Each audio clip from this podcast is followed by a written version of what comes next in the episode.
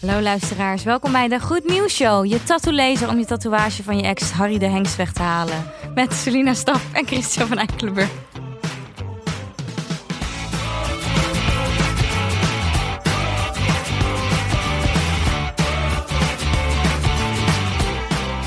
Chris vond het geen goede openingszin. Nou ja, ik bedoel, ik denk dat heel veel mensen niet weten wie Harry de Hengst is. Ja. Maar goed, aan de andere kant, heel veel mensen weten waarschijnlijk ook niet wat ASMR is. Dus Ik denk echt dat meer mensen weten wat ASMR is dan wie Harry de Hengst is. als je weet wie Harry de Hengst is, laat het ons dan weten. Ja, zet het in de comments. Ja. We weten het zelf ook niet.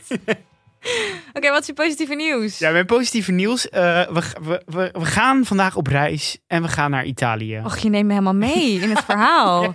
Erika Terpstra van de Lage Landen. Ja, daar ga ik. Nou ja, en dat is namelijk dat een van de beste banketbakkerijen in Italië, die opereert dus vanuit de gevangenis. En eh, naast de ruim 500 gevangenen eh, zit daar dus ook in, de, in de duo Palazzi zit daar ook banketbakkerij Giotto. En ehm, ja, ik dacht, ik spreek het allemaal lekker Italiaans uit Mooi. om, om ook in die sfeer te komen. Ehm, en wat je dus daar hebt, is dat is onder begeleiding van meesterbakkers die bij sterrenrestaurants hebben gewerkt. Zijn er dus daar gevangenen aan het werk om, eh, om daar bijvoorbeeld eh, koekjes, bonbons, ijs. En ze maken bijvoorbeeld ook eh, paasbroden. En die worden dus over de hele wereld verkocht. En die gevangenen worden daar dus eigenlijk ja, opgeleid tot banketbakker. Maar hoe komen die sterrenchefs dan ineens in die gevangenis? Waar- Nou- waarom doen zij hier aan mee? Nou, eh, die vinden, die, tenminste, er zijn dus ook sterrenchefs die bijvoorbeeld heel lang bij een drie sterrenrestaurant hebben gewerkt. En dachten, we gooien het roer om en we gaan in de gevangenis werken. En eh, daar begeleiden ze nu die mensen. En zijn dus in de, in de bakkerij zijn dus 38 gedetineerden aan de slag. Je moet daar wel een selectieprocedure ondergaan. Eh, er wordt gekeken met psychologen en maatschappelijk werkers. En eh, er wordt gekeken hoe lang je straf is en of je familielid eh, buiten de gevangenismuur ondersteunt. En wat dus heel belangrijk is, is dat normaal gesproken, zeg maar, gaat eh 68% van de Italiaanse gevangenen gaat opnieuw de fout in nadat ze uit de gevangenis komen. Maar uit Amerikaans onderzoek uit 2013 blijkt dat gedetineerden die tijdens hun hechtenis een onderwijs of beroepsopleiding volgen, 43% minder kans hadden om opnieuw te worden opgesloten. Oh, dat is wel echt een groot verschil. Dus eigenlijk als je dus in de bijen zit eh, en eh, je hebt daar iets om handen, wat Ja. bijvoorbeeld in Noorwegen supergoed geregeld is. Mhm. Want eh, in Noorwegen is dus eigenlijk, ja, worden gevangenen heel erg vrijgelaten, hebben ze een stuk land, kunnen ze werken, krijgen ze een opleiding, daar de bewakers zijn heel aardig tegen ze. En daardoor is in plaats van wat bijvoorbeeld in Nederland is 47% van de mensen, die zit na twee jaar opnieuw vast. En eh, in Noorwegen is dat slechts 20%. ja. Dus eigenlijk is het, is het heel goed dat je eh, in een gevangenis goed met de gevangenen omgaat.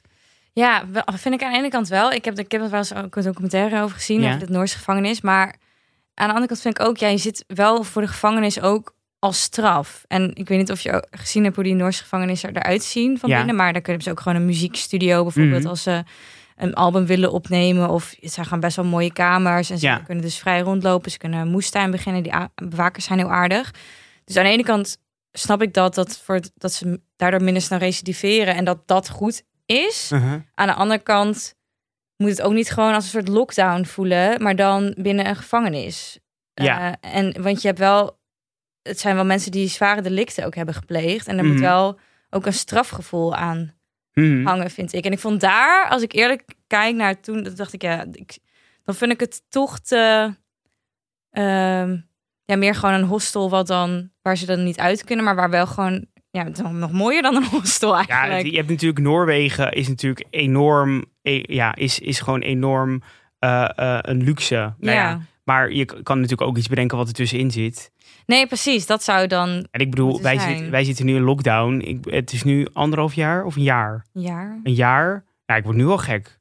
Kan je nagaan als ik Ja, maar goed, als jij hebt niet iemand verkracht of vermoord. Nee, dat is waar. Dat is waar. Ja, daar moet dan wel een soort van. Nee, dat snap ik. Ik snap het. Maar ik vind ook wel goed dat, dat er iets om handen is. Dat ze, dat ze, ik bedoel, het moet niet onmenselijk worden daar. Nee, precies. Dat is natuurlijk wel. Kijk, voor mij is het Amerikaanse gevangenissen. Dat is natuurlijk echt. Dat slaat nergens op en is de hel. En Mhm. dat, daar gaat iedereen bijna weer de fout in. Want het is onmogelijk om weer in de samenleving te komen. En Noorse gevangenis is dan weer een soort van. bijna hotel. En het moet een beetje.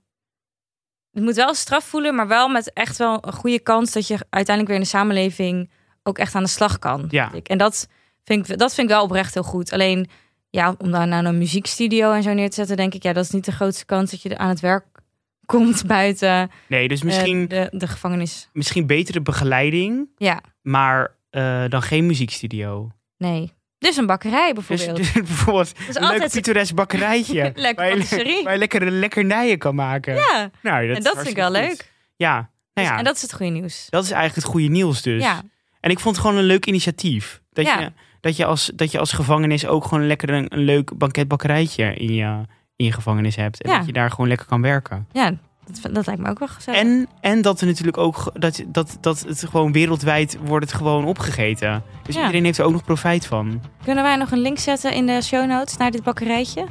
Natuurlijk. ik, ga, ik ga ook gewoon lekker fotootjes erbij plaatsen op Instagram. Oh, Ik heb al heel leuke foto's uit die bakkerij. Godsamme zeg. Ik Ja. kijk er nu al naar uit. Vond je dit nou een leuke aflevering? Dan kan je ons steunen op de Vriend van de Show pagina. Eh, en de donaties die gaan naar eigenlijk dat we onze podcast meer kunnen gaan promoten. Want we hebben natuurlijk al wat luisteraars. Maar ja, we willen het graag nog wat groter maken. Dus elke donatie komt eh, ten goede aan eh, promotie van onze podcast. Want dat hebben we hard nodig. Ehm, je kan ons een mailtje sturen naar de goednieuwsshow.gmail.com. En volg ons alsjeblieft op Instagram en Spotify of je favoriete podcast app. Ja, en nodig ook je vrienden uit voor En- Instagram. En nodig je vrienden uit. Oh, we zijn nu wel heel thirsty. Oké, sorry. Knip er maar uit. Doei! Doei!